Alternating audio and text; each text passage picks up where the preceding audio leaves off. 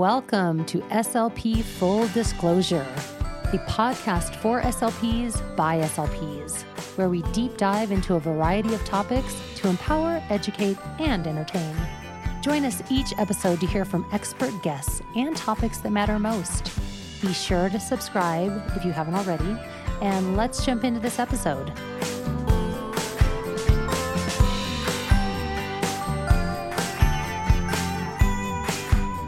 Hello, and welcome to SLP Full Disclosure. I'm one of your hosts, Jennifer Martin, and joining me is my co host, Alyssa Hunter. Hello, everybody. So, we are going to continue on with our series five ideas in 30 minutes or less. If you haven't started from the beginning, please do go back. We've already covered some behavior challenges, and now we are moving on to addressing articulation. And I feel like articulation is one of those areas where we all it's going to be a part of all of our jobs as speech and language pathologist at some point. And it's something where i feel like some people really love it and embrace it and know exactly what they're going to do. And others like myself feel like i get really stuck in it. Sometimes it feels monotonous. And so we're going to talk about some ideas and some different things that we use and have liked and hopefully this will help give you all some ideas. So we are going to get started. Um, Alyssa, why don't you get us started? All right. So I wouldn't say that articulation is like my favorite kind of therapy, but I do like it for some reasons. And one of those being is that you have a really clear path that you're going down, right? And so that's kind of nice, you know, because there's a lot of other things in speech where it can go in a lot of directions. But one of the things that I have loved, especially if I'm working with gen ed kids with articulation, so these are kids who are, you know, neurodevelopmentally typical, um, is that I really rely on super explicit teaching. Now, this might sound obvious, but I mean, I get really down and dirty nitty gritty with these kids. Like, I will go to the nth degree explaining to them exactly what all of their articulators have to do. So, of course, I have to preface this with again, your kid has to be, you know, at grade level, it has to be old enough to understand this. So, usually I wouldn't do this until we're in, like, let's say, second or third grade. Um, but especially for those kids, those are the type of kids who had typically already been in speech for a few years. So they're like, yeah, I know I need the R sound, I know I need the S sound. And so taking this to the next level with really explicit, detailed teaching of where their tongue, their teeth, how stable their jaw needs to be, how their lips need to be positioned exactly, and really getting down with them and analyzing how they're doing it and little adjustments to make makes all the difference. I've had many students say to me, like, oh my gosh, I finally understand what I need to do because instead of just doing drills, drills, drills all day, we're actually doing a teaching method of shaping exactly where their articulators need to be. Now, one of my favorite tools to do this explicit teaching is an app called Speech Tutor. Um, and Speech Tutor basically is it has like kind of like a see-through face where you can see where all the articulators are and it shows it's a obviously a cartoon drawing but it shows as the sound is being formed you can see the mouth from many angles of where all the articulators are so you can talk about it you can look at it the kid can watch it and then immediately try to produce it with their mouth we can discuss how their articulators were in a different position than what the app was showing. Um, and so, especially for those invisible sounds like of course with a p you can you know demonstrate that your lips are coming together but something like the r sound which is you know will keep us in business forever, it's a little bit harder. And so I find really getting down to it has been super helpful for those kids who have been in speech for years and just are still having trouble with the same sounds. Yeah, and I think this is so important to think about from the beginning. And because oftentimes we will say, well, you're just gonna we're gonna keep practicing this sound. We're gonna keep practicing but they they're they're doing the same thing over and over yeah. to make the sound Error incorrectly. practice, yeah. And so it's just and this is why you see okay six years later we're still working on the r. What is going on? We keep doing the same thing and expecting a different outcome so what do we need to do differently?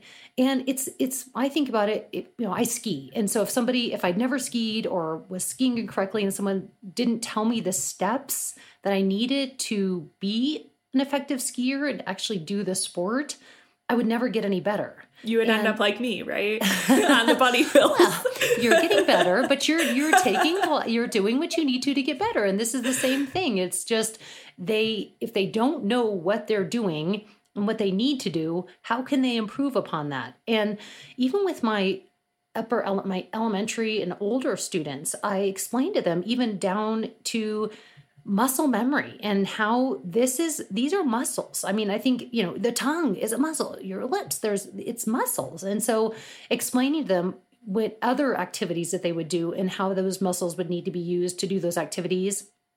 Speech is no different you're going to use the muscles, you're going to build new habits.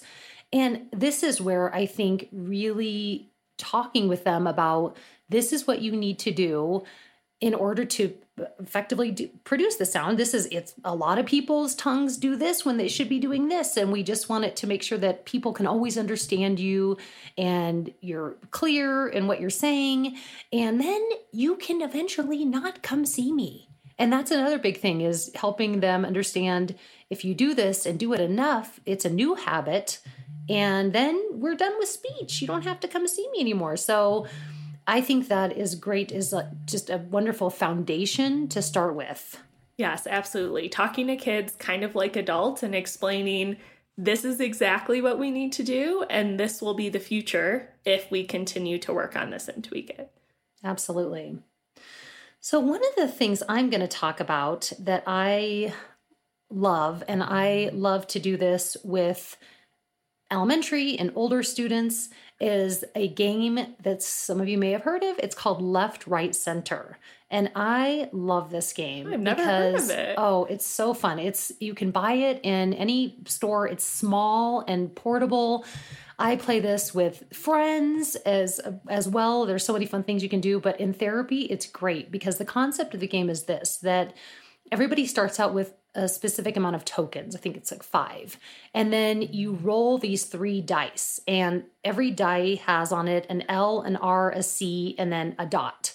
And so you roll all 3 and let's say I roll 2 L's and a dot. Then I have to send two of my tokens to the left and then I get to keep one. And you know, if it's a C, then you put it in the center. If it's an R, you put however many you roll, you send those to the person, give those to the person on your right. And I love it for groups doing articulation because it goes fast and it creates a lot of opportunities to be able to practice that sound. So, for example, if I roll and um, you know, I have three tokens then every you can make up rules where it's like every time you send a token to the left, then you have to produce the sound three times. Every time it goes into the center, you have to produce it five times. Every time it goes to the right, two times. You decide the rules ahead of time. But I also like it because then you can expand on it and say, okay, every time it's to the center, it's single word. Every time it's to the left, you have to do uh, use it in a phrase, and you can really build upon it. And it's fast, it's fun. There's like a competitive piece to it. And again, it's super affordable and it's very small and compact. All you have are the tokens and and the dice. And and you can even use it with mm, you know pennies or anything else. That's what I've done it with my adult friends with quarters. And then whoever gets the is the winner at the end. The winner at the end is the person who's got any tokens left. Everybody else's tokens have been put into the center. So you just go around until there's one person who has even one token left. And it's, so it's really fun because oftentimes when it gets down to the very end, the students love this because maybe two students left and then the third one thinks they're out. But then sure enough, they roll and boop, another one goes to the right or another one goes to the left. So you're never really out until the game is officially over. And again, it's fun, it's fast, it's affordable, and it just creates a lot of opportunities to practice and you can build upon it in any way that you you need. So that's oh, a fun I one. love that. I mean, Yeah. I love anything that's a quick turn, you know, Mm-hmm. pop up pirate or anything that you can slip in that motivator, but it's going to be quick and not Mm-hmm. a distraction to the goal. But I also love that you can talk about having those um, multiple trials within a turn. Mm-hmm. And then also, I love that each kid knows when it's their turn to say their articulation. So if you're working with a group of five kids and everyone has different levels of articulation and different goals, I mean, I'm even thinking with mixed groups, like one kid's language, one kid's artic, whatever, they can each have their own task that they're doing when it's their turn. And it sounds like the game's a really low cognitive load for them to like participate in. So I love that. I'm ready to go look that up on Amazon. Yeah, it's so fun. It's one of my favorites. We we play it a lot at home, and then again with students. And, and like you said, you can do uh, many other speech tasks with it, but I like it for Artic specifically because it is fast and and everybody gets a lot of of trials. So that's yeah, it's awesome. Left, right, center. So Left, right, center. Okay, and I don't make any money off. If I don't, I'm not. I'm not, uh, You're not sponsored? associated with them. but maybe I will be after this. If enough of you go buy it, then this may be the last podcast you hear me on. I don't know. yeah, yeah, becoming rich and famous off of left, right, center. Well, Listen. you know, write me from your mansion, I, I will exactly. It's like when I was a kid. I'd say Well- if everybody in the world just gave me a dollar, I would have so much money. So well, speaking of games, one of the things I really love to do with articulation therapy is gamifying the process for the kid. So even if you're not actually playing a game, I mean, you can be playing a game, but let's just say you're not. Maybe you're like, I have too much going on and we just need to get in these drills. That making it a gamified process. So when I say gamified, I mean like, you know, badges and things like things that people can see their own process. That's what it means to gamify something. So when it comes to articulation therapy, I like to do it in two different main ways. One is creating a self rating board. So, like nowadays, kids love emojis, but you can use anything that indicates something that is, you know, one side of the scale is going to be not a good production. You can have a middle um, part of the scale that's okay and then a great production and so this is going to be a sliding scale for them and after every um, trial that they'll be sliding their finger on the scale to try to evaluate where they are and make that board something that's motivating for them. So if they love emojis, you could put emojis on there. If they like superheroes, maybe a villain is on the bad side and a good superhero is on the good side. And so you can really, you know, customize it to the kid. But by having them involved in that process and trying to have their fingers slide closer and closer to whatever the good side of the scale is can be really empowering for them to for not only their meta awareness of their own sounds. We want them to, of course, be aware of how they're sounding, like them being able to self correct, them being able to rate themselves, and then also having this fun visual where they can, you know, exclaim, like, oh my gosh, I think I was on this side of the scale this time. I was near the good superhero this time. And of course, before you do this, you're going to have to teach them about rating and make sure that they're able to discriminate within themselves when they're hearing themselves what's an accurate production and what's a, you know, what's close and then what was not good at all. Um, but it's a really nice way for them to gain that awareness and also have fun with it. The second way I like to gamify the gamify the process is through having the child be involved in the data tracking process. So a sliding scale kind of is that, but this is more so overall productions per session. So, you know, maybe you create your own bar graph and you you know have them put a bar to whatever the end data was of their production. So let's say if they were 50% accurate that time then they would get a bar up to the 50 line. Now this is also good because it kind of integrates them understanding math and graph data. Um, but it's also just a great visual because they can see their progress over time and again, you can customize it. If their favorite color is pink, well, let's make the whole thing pink. If they like SpongeBob, you can get some SpongeBob stickers and put it on the graph. Whatever feels good to them that they can have ownership over, it is a great way to get the kid involved and motivated to say, Last time I was doing only 20%, but look at this time I'm at 25%. So instead of them just feeling that monotonous feeling of coming back and being like, well, I know most of my productions were wrong, now they can actually see, no, actually, I'm getting better. And so it's kind of this flip of mindset from like, feeling defeated to feeling like, look at all of this progress, even though we know that's going to be slow and steady over time, as well as that meta awareness of how they're producing sound. So then, hopefully, outside of speech, they're able to self correct, which is the absolute dream in articulation, of course. Yeah. So, um, I mean, the end goal is always we don't want we say that we don't want you to be in speech forever we want you to do get what you need get the support you need. And then if you are able to, move on and know that you're, when you're producing something the way you need to, when you need to work on it. And so I think building that accountability to where they know and understand is huge for getting to that next step.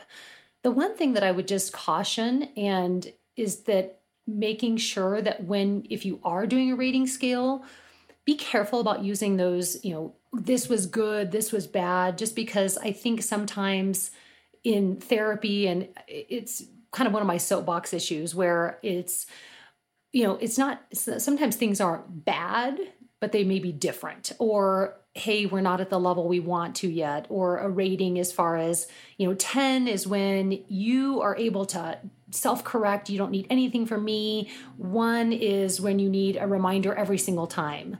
Um, because sometimes, you know, when we use those words, we just want to be careful so they don't ever associate, oh, that was a bad production. I'm bad. Um, but, yes. you know, just uh, it's, it's different. And, yes, you are so right, Jennifer. That's a great call out. And it's so good to think about how we're framing that mm-hmm. language mm-hmm. with the students. Yeah, it's always even when I was in medical, it's like, well, you failed the swallow study. I was like, gosh, why can't we change that? That just seems so, you know, you didn't fail. It's not like you purposefully set out to aspirate. Um, so I, I think the same thing is just helping them know that, you know, and it's different and it's, it, we're going to work on it. And at level 10, you don't need me to help you at all. You got every single one by yourself. One I'm going to need to help you until we can get you to two, three, four. So just wanted just want to be mindful of that. But yeah, I think that's a great, great suggestion. All right, so for the next thing is this is another one of my favorite fun games and activities that I like to do.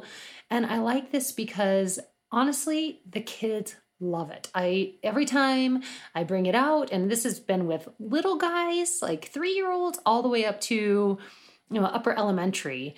And I know you all have heard of it and will be familiar with it, but Pop the Pig is so fun because and again, I like activities where you can get a lot of trials for artic. It's fun, it's engaging, it's exciting. It doesn't feel like, oh gosh, you know, flashcards but you can bring some of those things in with this game. And so if you're not familiar with it, which I'm sure most of you are, it is where you can um, there's you have different colored hamburgers and so you can play this just you and the student you can do it with a group but it gives a lot of opportunities to where you have to press on this pig's hat and once it gets to a certain number which nobody knows his belt will pop. His belly gets so full that his belt pops. So every time you put a hamburger in, you have to press on his head a certain number of times, and then it's like, wow, all of a sudden it happens, and it's like not expected. It's exciting. And so I like it because, again, you can build it in however you want. You can do with sounds in isolation, you can do single word, you can do phrases, you can do sentences.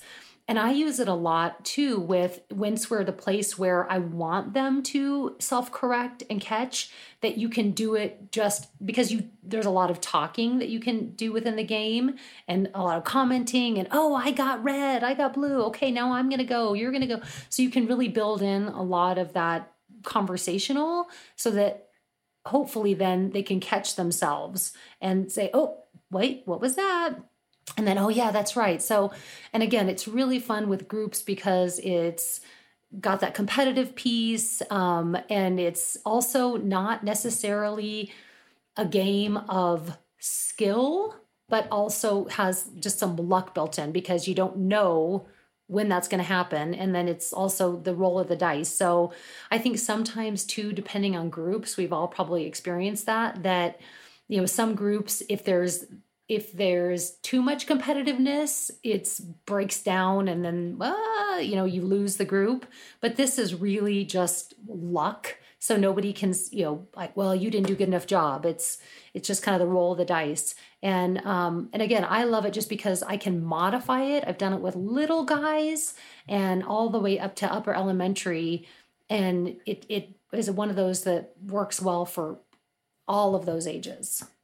Wow. So are you looking for a sponsorship from uh, Pop the Pig as, as well? Or uh... I wouldn't turn it down. Yeah, I mean, it wouldn't be a bad thing. yes. But in all seriousness, yes, yes, yes to everything you said. And I know I mentioned Pop Up Pirate before, mm-hmm. but that's my version of my my favorite game and it's very similar. And what I love is again that it's not skill based. So you're not putting a cognitive load on the child while they're also trying to do their mm-hmm. articulation work. There's not strategy. So if you have a mixed cognitive ability group, there's not going to be one kid who's always winning and one kid who's always losing. And then also that surprise element is so funny to kids. Mm-hmm. I mean, it's funny to adults too. I'm not going to lie. I recently did play Pop Up Pirate with some friends. I'm just going to say it out loud. I did. It was in my closet and we needed a game and it was there. It's still fun for adults.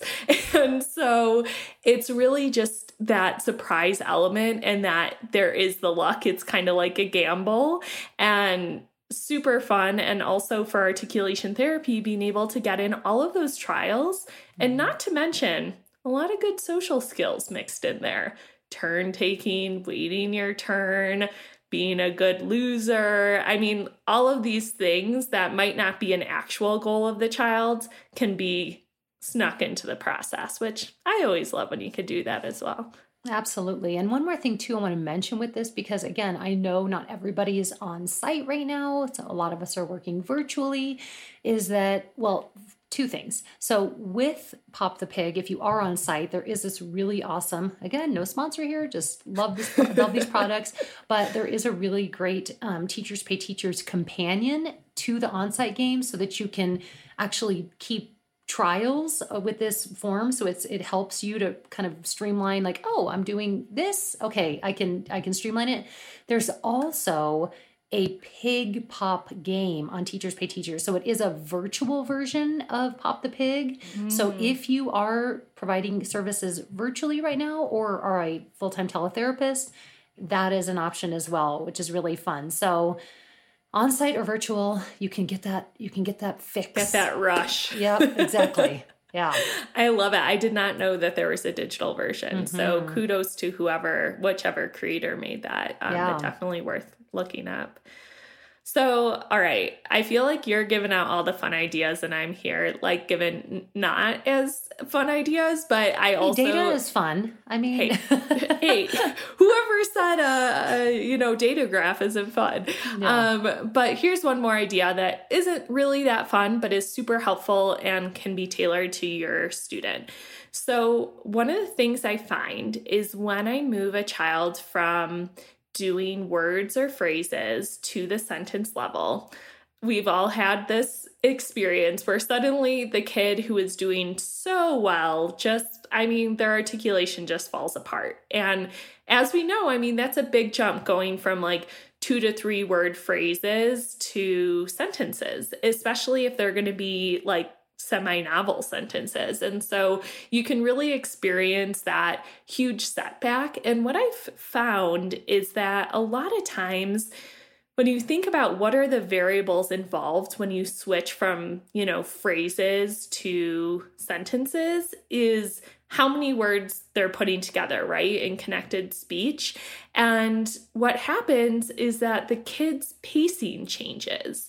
And so, one of the biggest factors I found is that if I could help the child control their pacing better, then they actually can have a lot more success when they make that transition from phrases to sentences. And so I've created this system. All you need is Word or like Google Docs, whatever you use. And basically, you just insert boxes, kind of like, you know, a, just a black box, like as if you were doing um, like symbols, but you'll just have the black boxes. I make as many as the kid needs. For some kids, that's going to be seven boxes. For some kids, that's going to be 10 or 12 boxes, whatever's the right amount for them for how much connected speech they're doing.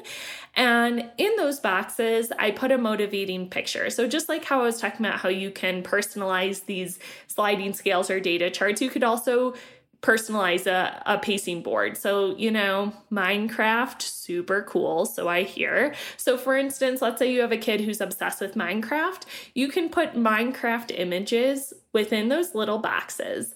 And then, and you can ask them, like, what do you want me to put in your boxes? Let's say they say Minecraft, you put it in. And then that is their personal pacing board. And what they're going to do is every word that they say, they're going to be touching a square with a finger. So let's say, you know, they're saying, I want to go to the store. Every word they're going to have to touch a box while they're saying the word one to one correlation. And just the act of pairing this tactile cue with their speech allows them to slow down their speech so that they can have those more accurate productions. And of course, we're going to want to fade this as well over time. You're not going to want them to have a pacing board forever, have to bring it everywhere with them.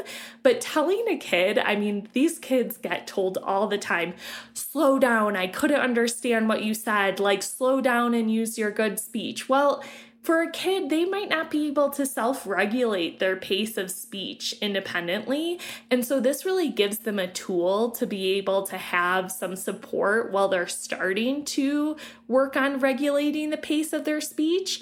And then, the next level of trying to kind of generalize this is just simply a tap of the finger on the leg. And so, this means that they don't need to have a pacing board with them, but they can just you know, say, I want to go to the store and be tapping their leg while they're doing it so they can still have that prompting with them to regulate the pace of their speech.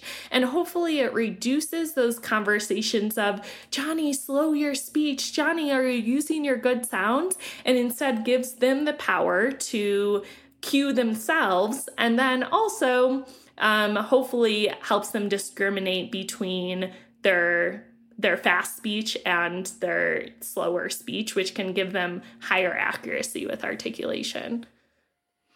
Yeah, I think many times it is always so funny. This is something that I've thought about many times where we say, slow down, speed up.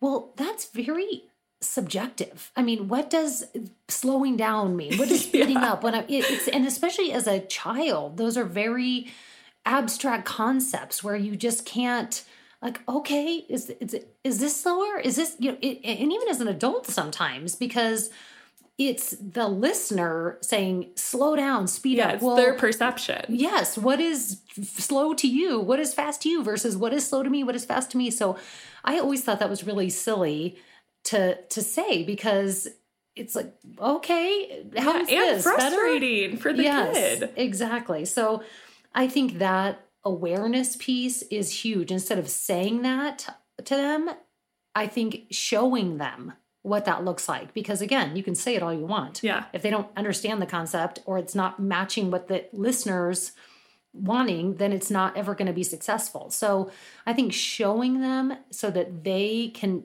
physically, like you said, that tactile touch to understand what does slow sound like? Mm-hmm. What does fast like? What does this even so then they yeah, can move on? Like? Yeah, so that they can move on and even as they get better at it, could even, you know, quietly do that on their leg and it wouldn't even be obvious Noticeable, to keep yeah. them to pace themselves. Um, I also like that too because I think again you can create something that's motivating for that student because you know we all have the, our our flashcards with just our generic photos. We all own them they're they're great for for some things but the student what they don't have a lot of buy-in sometimes. And so if we can create something like you said minecraft or another activity or a, a, sports team or One of my favorite was how to train your dragon and i called it your magic dragon board. And i'm like oh, did you bring your magic dragon board? And they're like this gives me powers. Yeah. This helps my speech be good. And so really that positive reinforcement layered on Mm-hmm. Yeah, so you can create those something that's motivating to them. So it's not something you think is motivating, but it is truly something that is motivating. Um, and I also agree that anytime that I can pair movement with speech, I have had greater success. Whether it's even a a young child who I'm trying to elicit speech or trying to pace, or I feel like I've learned so much from my physical therapy friends that anytime you can compare pair that movement with that tactile with speech, you're just going to get more success overall. So all right, so I think we covered some great, um, in my opinion, some great ideas. I mean, if you ask me, um, I think they're great, and I we hope that you do as well, and that you find some value in these. And again, share with us if you have ideas or thoughts. Um, in our show notes, it'll show tell you how to connect with us, but we love learning from you all and um, hope that you learn from us as well. So Thank you for joining us and um, stay tuned for the next part three in our series on teletherapy. Bye. And if you'd like to get in touch with us at the podcast, send us an email at slp full disclosure at gowithadvanced.com. And each episode's show notes are available at the website gowithadvanced.com backslash SLP full disclosure. And make sure to subscribe to our podcast on Apple, Google, Spotify, wherever you listen to get the latest updates. And if you want to give us a little shout out, make sure to leave us a review on Apple Podcasts. It really helps spread the word. Also, special thanks to Jonathan Carey for producing this episode and Aiden Dykes for the music and editing. And as always, this episode was powered by Advanced Travel Therapy. See you next time.